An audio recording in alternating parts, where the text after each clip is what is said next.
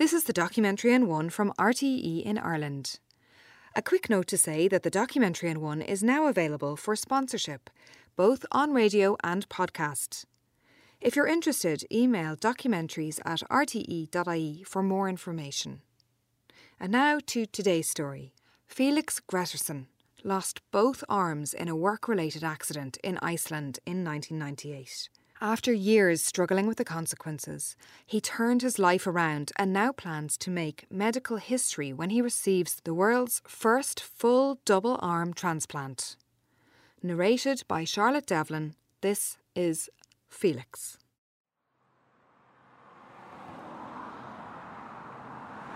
Appel en cours. Communication. Hello? Hi, Felix, it's Charlotte. Hi, Charlotte.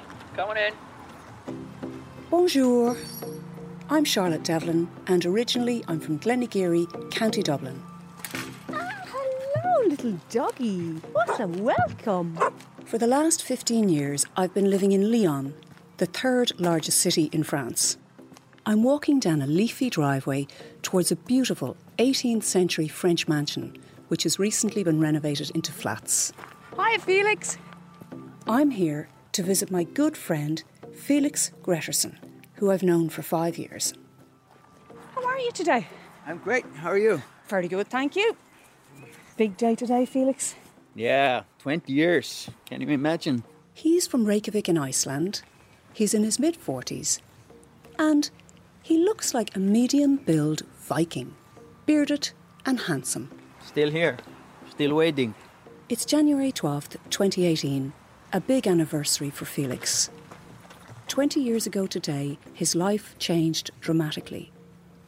He's waiting for it to change again, just as dramatically. You want some coffee? Love a cup of coffee. Charlotte, you have to reach for the cups. The reason I need to reach for the cups These little ones, Felix? Well, if you want little ones. is because on this day, 20 years ago, Felix lost both of his arms from the shoulders down while working as an electrician in Iceland. I can only use those with the handles. Oh, yeah. Oh, well, trust me for taking the one with the no handles. In 2013, he moved from Reykjavik to Lyon, which is a world centre for pioneering transplant surgery. In. Uh, Felix is waiting to receive the world's first ever complete double arm transplant. Grafting donor arms from the tops of the shoulders to the tips of the fingers has never been done before. So, Felix will be making medical history. you know, 20 years ago, I should have been dead. I was not supposed to live through the night. They never expected me to be alive the day after, so it's a good day. He must live in Lyon while he waits for the transplant. I'm, I'm living on borrowed times now 20 years, so that's pretty positive. I wouldn't be living in France, I wouldn't have my dogs, I wouldn't have my wife, you know, there are a lot of good things about it. Ta-da. Good, that's why we have Every bloody third second you say you know. and I told you That's so. Sylvia, Felix's wife. They met in Lyon three years ago. I am originally from Poland. I moved to France 10 years ago and I am a yoga instructor. We met through um, English speaking groups in a bar. And uh, I just uh, came talk to him because I was um, intrigued by uh, by his prosthesis. Because Felix has practically no arms at all, prosthetic arms have very little to attach onto. So he's limited to having basic, heavy, artificial arms. The right arm ends with a hook and the left with a silicon hand. Both are attached to his body by a shoulder harness. From very early from our conversation i just found him quite inspiring it was very interesting to talk to him I, I noticed her as soon as he walked into the room. Her appearance appealed to me immediately, and then we just clicked. And she laughed at my jokes, and that's very important too. it's like you don't know what life brings you and life brought me this uh, person that i fell in love that happened to be missing uh, two arms this love it just uh, became natural you know Before Felix met his wife Sylvia, his mum Gulla was his primary pair of arms. So when he moved to France, Gulla moved with him. Nowadays, she lives in a flat upstairs in the mansion. And today, I'm invited for lunch. Okay. Say hello to Ireland. It's Hello to Ireland. I've been recording with Felix for two and a half years. I've never known him with arms, and I'm still putting my foot in it. I don't know how it tastes, so. Where would you like me to sit? Here. Is that not more comfortable for you? No, I'm I'm feeding him. Oh, of course, sorry. So, We rarely think about how much we use our arms, hands, and fingers to lift a child, do housework, to eat, text, to scratch. He's clever, my son. Uh, he's not as stupid as he looks. no, no, he's not as stupid as he looks. well, it's hard to be that stupid. We moved here to France, and uh, we stayed in Airbnb to begin with for six weeks. Initially, they thought the surgery would happen within a few months of their arrival. We are still waiting four and a half years later. Waiting and waiting has been a big part of Felix's journey towards his new arms. Luckily, he's very productive, he's always up to something, and he has business interests in Iceland. He said, I will have arms in later on. He was talking about it when he was laying on the hospital. Felix's parents have put their life in Iceland on hold to support his dream to have this transplant surgery. Of course, it has uh, changed our life a lot. This is his dad, Gretar. We are getting old. We are have, having a home, both in France and in Iceland, and we try not to think much about it. We just take the day as it is, and, and I'm just hoping that we find some new arms soon as possible. I have three sons. No matter which son had had this accident, I would always stand by them. I really love all my sons. So I would do everything for him. And I mean everything. When the accident happened 20 years ago, Felix was 25. My teenage years were, were a little wild. When I was 20, my uh, girlfriend at the time got pregnant with our first daughter. I thought that it was a good time to get my act together and, and went to school, started to learn to be an electrician, and, and started working for the power company in Reykjavik. And I really loved this job. His job was to carry out maintenance on the high voltage power lines and the tall wooden poles, what Felix refers to as pylons, that carry these power lines across the countryside.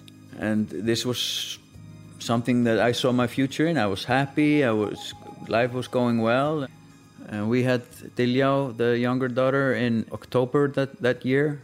Life was bright for this little family until 12th of January 1998. Uh, the day started a little weirdly because you know I overslept, so I missed the briefing in the morning. We were sent to work on a high voltage line that had burned during the night. This line, containing enough electricity to power 500 homes, had come loose and dropped onto a wooden pole, causing it to burn down. Our mission was to change this pylon and walk the line, pylon after pylon. We go up to the top and you just grab the line and just shake it, see if it's loosening. Of course, you don't work on this unless you take all power off it. In January, weather in Iceland can be pretty extreme. Freezing temperatures, strong, icy winds, and it's dark most of the day. It was minus something degrees. The wind was in my face. The ground was frozen like rock. So I'm walking with my face down, getting the wind in your eyes, and just looking up. You just walk from pylon to pylon. We have these special shoes that we use to walk up there. They have some uh, spikes in them. And then you have a leather belt around your waist and attached to it with hooks is some rope. You put it around the pylon and attach it back to the belt. So when you step into the shoes, you can lean backwards and the rope is holding you. And this is how we walk up there and, because we need our hands to work. The rope that Felix refers to is also called a lifeline. To get up to the top, you ha- always have to release this uh, lifeline, walk the last one or two meters, and then attach it again. I had released this uh, lifeline, then you take two steps up and you grab the wires and pull yourself because usually we just go up and we sit on the tee and then we can work on the on the isolators attaching the wires Missing the briefing earlier that morning was critical for Felix. There was confusion about how far he needed to walk the line for. He should have stopped when he came to a river. i go across the river Just across the river runs a second line of power and wooden poles coming from another direction. uh, visually if you're standing from where we started it's in a perfect line you don't see it from the ground you know you have to be looking up to see oh this is another line Two poles, one with a dead line and the other with a live line, stand 10 metres tall, one directly behind the other. But you know, I went into the wrong one. So after going up to a few of them, grabbing the wire, you feel kind of secure. You're just working on a dead line.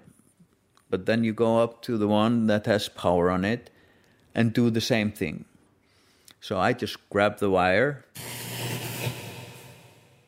and the lights went out. A guy that was working with me, who was two poles behind me, he said like he saw it happen and he thought there was somebody you know welding behind us because there was so much uh, fireworks going on but that was my arms burning. But it saved my life that i already had uh, loosened up the the rope because i fell down. That's what saved me from just burning up like a candle in there. Otherwise i would just been there until nothing's left. So I fall down. I broke my back in three places, fractured my neck, and my arms were just on fire. Uh, I don't remember hanging on the wire. I remember lying uh, on the ground waiting for the ambulance. I never lost consciousness. It came to me later. Then I remembered this guy who was working with me. He was just stumbling over me and just, you know, keeping my attention, talking to me, and, and I was kind of winching, lying there in, just a shock.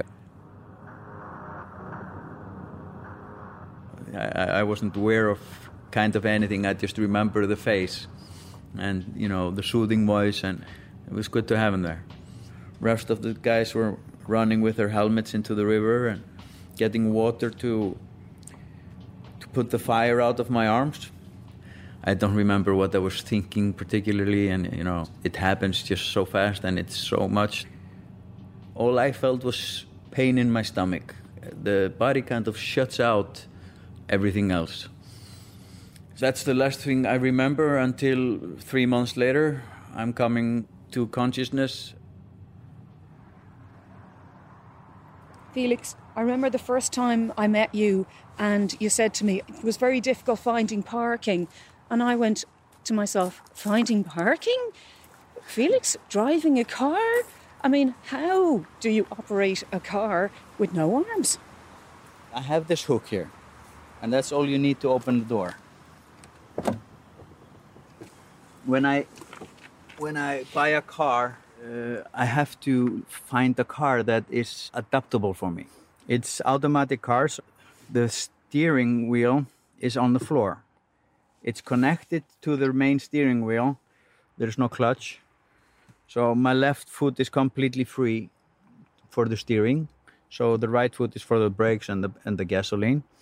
And it's just connected with a chain up to the main steering wheel. So everybody can drive the car, uh, including me. And then they uh, put in the headrest here, there's the direction lights. I have the splash and the windshield wipers and the high beam. So I can do that with pushing buttons with my with the back of my head. And that's kind of all you need, you know, to drive a car. There's one uh, downside. I can't put on my seatbelt. So I just have to be careful. If not, then somebody can get my organs. It's March 2018. Today, Felix and myself are off to the hospital. I'm not going to lie to you. It is a little unsettling getting into a car with a driver who has no arms. This is very impressive parking, Felix. Well, we're good. We're here to meet hand surgeon Dr. Aram Gazarian. He heads up the team of eight surgeons involved in Felix's double arm transplant. In total, 50 people are on this transplant team. Bonjour. Bonjour, monsieur. Salut Félix. Bonjour madame. Uh, i- i- if it's convenient for you, I can try to do it in English. Uh, Felix is the first case of arm transplant in Lyon. Transplanting complete arms, not just at the forearm or just above the elbow, has never been done before. Till now in Lyon, uh, we have a good experience of forearm transplantation. So, transplantation below the elbow in patients who lost uh, traumatically their two hands, but uh, with uh, an elbow uh, still there. Felix is above the elbow, very high. On the day of the operation, surgeons will need to work fast to remove the donor's arms and attach them to Felix. Minimising the length of time the arms are detached, with no blood flowing through them, will be a key challenge. we think this surgery could be useful if we can achieve an elbow motion because we think that a patient would be much better with an elbow motion, even if he has no functional results below the elbow in terms of wrist finger mobility sensibility. It's most likely that Felix won't have perfectly functioning arms after the surgery. It's about improving the quality of his life somewhat. But as it's never been done before, it's risky. Yeah, I mean, I am fully aware of the risk. It's not them pushing me onto something. They have made it very clear to me what's involved in this. But so the final deci- decision is always mine. And I make this decision to do this fully knowing the risks. I wouldn't be able to live with myself if I wouldn't try. Nobody is going to survive this life. We all die at the end. And I rather take the risk of dying doing something that I believe in than just hanging there too afraid to try anything. 20 years ago, when Felix arrived at the hospital, he was barely alive and was put into an induced coma which lasted for three months. They told us that very many bones in his uh, body was broken. They said we don't know if he is going to survive. They didn't tell tell us right away that they would be taking both his arms off. But that came later that same day. As the weeks went by, his mum Gulla and dad Gretar waited by his bedside. I went there, I think, nearly every day, and I sat with him. My heart was so broken. And uh, I just asked God every minute, just let him live. Except there came a moment that uh, I asked the God to take him because I couldn't see how anyone could live without arms. I was um, thinking of what do I feel? Is it better if he is going to die or be alive? Very early, I took the, I decide for myself. I don't care how he is. I just want him alive. We have to work it out when he wake up. Doctors slowly started to take Felix out of the induced coma. It took about 10 days, and Felix was agitated. So they wake you up through just reduce the uh, medicine gradually and and, and I had so much nightmares. In my mind there was nothing left of me. I was hearing I don't know if it was when they were taking off arms or what I felt they were sawing me down. I was screaming that I'm still alive. But I just remember nightmares and nightmares and nightmares. I, I feel like it was forever. You know, waking up and, and and seeing family there and I remember the relief when I got conscious enough to realize that I only had lost my arms. And the relief on their faces when I could move my feet because nobody knew, knew until after this time that I wasn't paralyzed. It took 10 days to wake up. So I just talked and talked about everything and nothing. And always telling him slowly what had happened so it wouldn't be very much shock. But uh, it was a bit hard time because he cried a lot. And of course, we were just both crying. Right away, after he wake up, he was uh, very, very positive. He was smiling and making joke and all that from the time he opened the eyes. so I think we all decide we are going to be positive. He's amazing. After he was waking up, he showed us very soon that he was going to survive all of this. I love hanging out with Felix and his people. They're so positive and uplifting. Can I help you with anything? Uh, no, well, you just can help Felix with uh, eating pancakes. Sure. Yeah. It's always tough in any situation when you don't have arms. Uh, but there's always the choice to focus on the tough thing or the positive thing. And I usually choose to focus on what I can do and I don't look at the limitations I have as something I am dealing with every day, like, oh, I'm so limited. It's just, it's just, you know.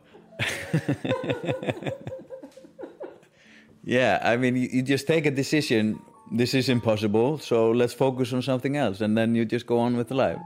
This uh, disability makes us create good communication. So whenever we have uh, we have some argument, some problem, it doesn't last longer than four or five hours because we simply can't afford to be mad at each other for a few days. You know, I help him every day uh, with basic situations like shower, toilet, uh, feeding. Then I can't say goodbye and see you tomorrow. It's impossible. Now we've been married for two years. We've been together for three, and never been happier. I kind of love her more every day. The story of Felix moving to Lyon to wait for the world's first ever full double arm transplant began many years ago. That is in May 2007. Just home watching TV, and the late news were were on, and they were talking about that Jean Michel Dubernard, a famous doctor from France who did the first uh, hand transplant in the world, had a lecture in the University of Reykjavik today where he was going over transplant, and I was like, I know this guy, you know, because I, I knew this name, and I knew I just I have to talk to him. I found the hotel that he was staying. And uh, that's how this ball kind of started rolling. I went there and, and met him and asked him, I know I'm not the perfect case, and showed him, you know, my amputation. And uh, I was kind of like, in your opinion, do you think that the time will come that you can transplant whole arms? When Felix put this question to renowned transplant surgeon Dr. Jean Michel Dubernard, it was 2007. The answer I got was like, we need you to come here. We need to run some tests on you and see for ourselves. Four years later, French surgeons agreed to do the transplant. And two years after that, Felix and his mum moved to Lyon to wait while the transplant team prepared and practiced for this pioneering surgery. Finally, in 2017, with everything in place, the search for a compatible donor began. And this search will end with a phone call very similar to a call Felix received last summer. It was an exciting evening, let's say. I put my phone on silent. Uh, you know, I usually don't have it on silent. I'm always waiting for this call. And then, in like, you know, it's almost six years since I came here, so I had the phone on silent. So when I came home in the in the evening, I saw that uh, there was missed call and message, and the message was, "We have found a potential donor." The donor needs to be a suitable match, same gender, blood type, skin color, and about the same size as Felix. But as it turned out, when they called, they were going to ask me if I was okay that there were some tattoos on the arms. And of course, you know, if they, if if I get the tattoos for free, then you know why not. But uh, you know, when I called, it had already been settled that uh, the family did not accept, and that's probably the hardest part of this. It's uh, getting the permission from people at a moment like this when your world just collapsed and yeah, it's good to know that there is something happening in the means of finding a donor. And it probably just wasn't the right one. The right one is still clueless about what's about to happen. The accident happened in January 1998, and that July, Felix was transferred from intensive hospital care to a physical rehabilitation centre. Things were about to get worse, much worse, before they got better. I'm told that my liver is pretty damaged after it, but uh, the liver is amazing. It can repair itself. All I had to do was don't eat uh, high protein food, not eat fat, not drink alcohol, you know, just take very good care of myself and hope for the best. Then I go to this rehabilitation center and out of this cotton that I've been living in. You know, if you are in intensive care in a hospital, everybody's nice to you. It's not that hard. You get morphine and all kinds of medical cocktails. So I was not feeling terrible. When they started to reduce it, I started to search somewhere else for some substances. I didn't know how to deal with this new situation. Although he left the hospital with a positive outlook, his time at the rehabilitation centre was far from rehabilitating. There are people there from accidents. There are, they have a department for people with depression, and it's a rehabilitation of all kinds of diseases and, and accidents and traumas. And me and a few other grouped together, you know, it became a little bit like summer camp, walking to the bar in the evening. And I was so drunk one night, I was walking back watching the northern lights and, and stepped on uh, ice and, and fell and broke my collarbone. At this stage, he was in big trouble with drink and drugs and needed professional help. This rehabilitation sent me to uh, a drug rehab for a month. They kind of don't have people in my position that need 24 hour care. Also there i kind of got away with more than most you know i was the only one who was allowed to smoke in my room and, and i needed help with eating. I needed help to go to the toilet. I needed help with a lot of things and it was awkward and uncomfortable and it was you know i didn't feel good in there and i, I didn't feel very motivated to now quit the drugs quit the, the alcohol and get alive because i didn't see much life waiting for me i had a wonderful life. I had two little girls. One was four years old. One was three months when when this happens. I had this girlfriend. I kind of lost it all. We broke up. I couldn't take care of my daughters. I had a career that was gone. Everything was gone. and I just didn't know how to deal with that. So drinking seemed like a logical way. And that was my life. Nobody wanted to be me. In September 99, I graduated from this trauma and, and I moved to my parents' garage. They had a big house and there was a freestanding garage and, and under that was a little apartment that was then connected to their apartment. At this time, there was also a court case suing damages for, for this accident, which I actually won. With that, uh, I just went down the drain. Uh, money was no obstacle, and uh, when you have shitload of drugs, you have also shitload of friends. I had people coming day and night, and when somebody comes, we you know get some coke and smoke some weed, and and then I just go back to bed until the next one comes, and that's a way to not feel anything. Except the liver wasn't doing very very well, and and I got worse and worse, and I got yellower and yellower, and, and, my skin was yellow, and my eyes were yellow, and people were horrified watching what was happening. When he came home from the hospital, he started to use all sort of things, and that was really, really hard for me to watch. He was so yellow.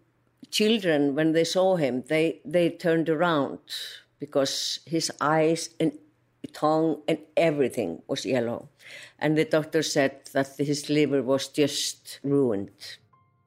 Doctors had no idea about his addictions. They couldn't work out why his liver was failing. Uh, then it came to the point that they said, we have to transplant. We, you need a new liver. This one is not ma- gonna make it. Around the same time, I'm sitting alone in my chair and I got this just moment of clarity if if if I don't do anything, I am not going to be around for for many more weeks. I talked to this doctor and told him that you know I'm not been like absolutely honest with you. Uh, they told me that you know you have to be sober for at least a year until we can consider you as a recipient for a liver transplant. So that's in 2001 that I go into rehab again, and now I'm going on my own accord. I just knew that this had to stop, and I just wanted this to stop.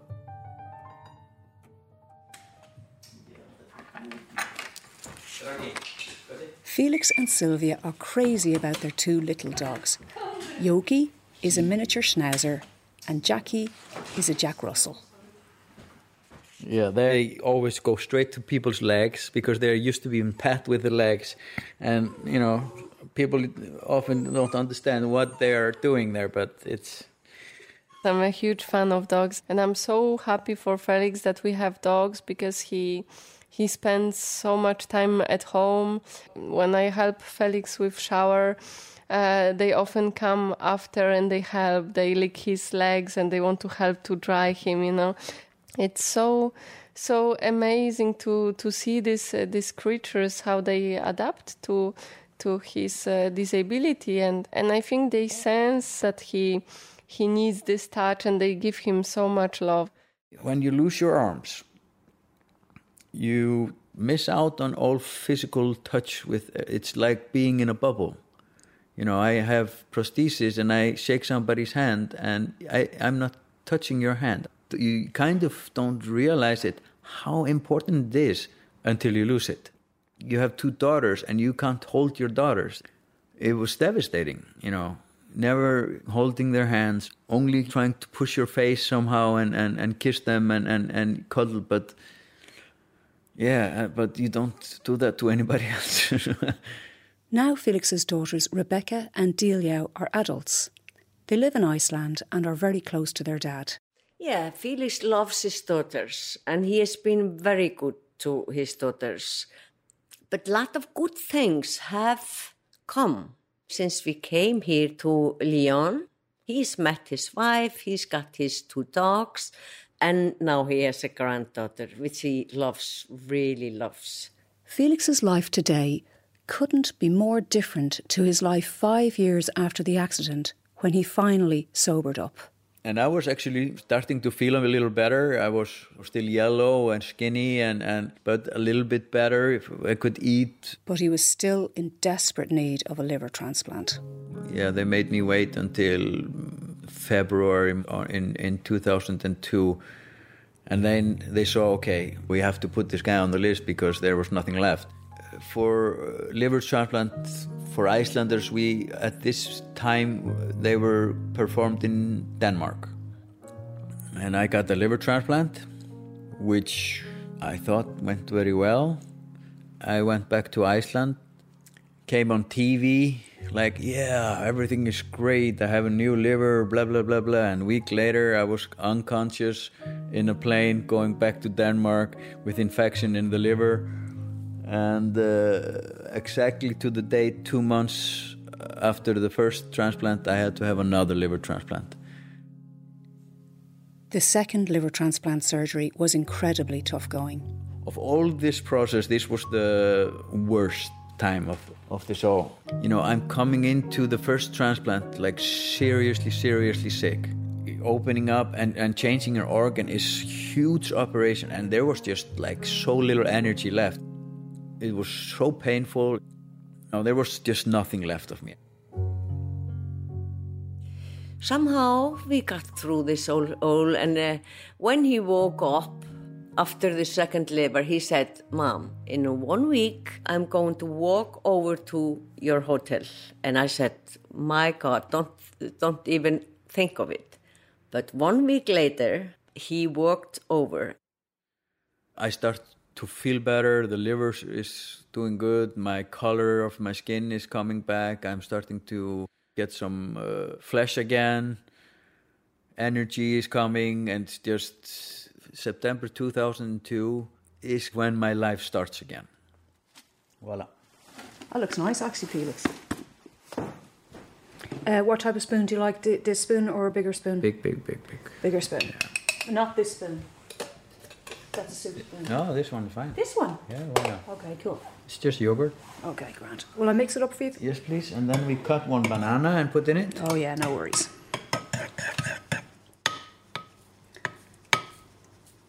Most people do it, they, they do it, then they are trying to be an airplane. Boom, and open up for the, for the babies. I don't have to do that Yeah, now, no. Felix, do I? I'm a very big boy. I big don't have to force feed you. okay. We're joking around, but I can't imagine what it's like not to be able to eat what I want when I want it. Gosh, we really take arms for granted. Hmm. I mean, to, to Well, know, they are kind of like granted. there's a lot you can't do without arms. Yeah. But there is a lot you can do without them.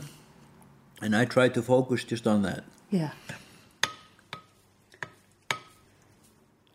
It's sometimes I don't have anybody, and I have maybe some nuts in a bowl somewhere or something. But that, or, or I'm just hungry until somebody comes and feeds me. It's this is just how it is, and I'm you know better not dwell on it. Sometimes I wonder why would Felix put himself through the ordeal of a double arm transplant? It's such an immense challenge. Quel courage. the head in the cloud uh, expectations, you know, they are not realistic. But if I can feed myself, if I can you know take a shower without help, go to the toilet, go to town, get a cup of coffee, if I can be on my own without needing any help for extended period of times that I don't need a babysitter. That's the things that matter the most.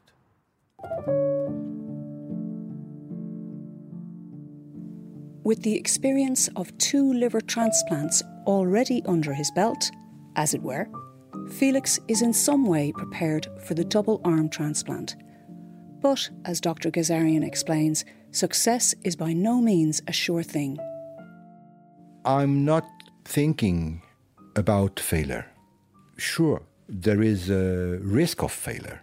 We prepare things, we know principally uh, what we are going to do right hand side, left hand side. Uh, surgeons uh, are aware about what uh, is uh, expected from them. We already know uh, what surgeon will be on what side and for what stage of the surgery, donor and recipient. Yes, we may have problems, major problems, because it's a major surgery. Felix is aware of that. And uh, you know, he may die if things are going very wrong. But I'm not expecting that uh, such a major difficulty will occur. I, am turning um, to Felix, asking uh, what does he expect with this uh, surgery?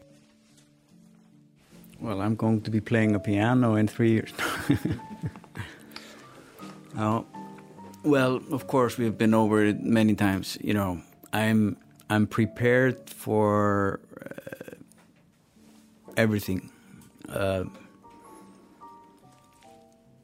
I'm hoping to get better results than expected, of course, uh, and I am prepared to do whatever in my power to facilitate the healing process and uh, you know but i am you know very optimistic in nature so you know i'm expecting spectacular results Today, it's almost seven years since Felix and his mom arrived in France to wait for his new arms. It's incredible how much he's had to cope with since the accident in 1998. I'm super impressed by his resilience. It's a matter of choice when you have a tragic accident. I was unlucky for a few seconds. But since then, my life is just one blessing after another the response team that came there, the parents, the friends, the the opportunities I've had. I mean, I'm living in France. I'm on the list to have the first arm transplant in the world. You know, uh, I needed to raise money for it, and and you know, the a whole nation backed me up, and I choose to have that in front of me when I look at my life instead of this split second where my arms were burning off. It's May 2020, two and a half years since I started recording with Felix. All of our lives have been interrupted by the coronavirus, including Felix's. For the moment, the search for a donor has been put on hold.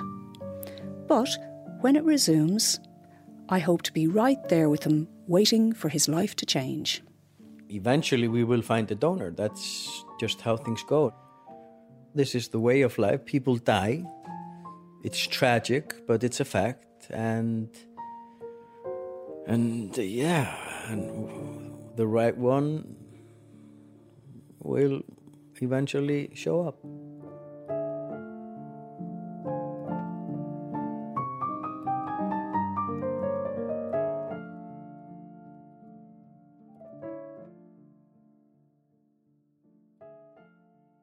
You've been listening to Felix from the documentary on One. It was narrated by Charlotte Devlin and produced by Charlotte Devlin and Tim Desmond. Until next time, thanks for listening.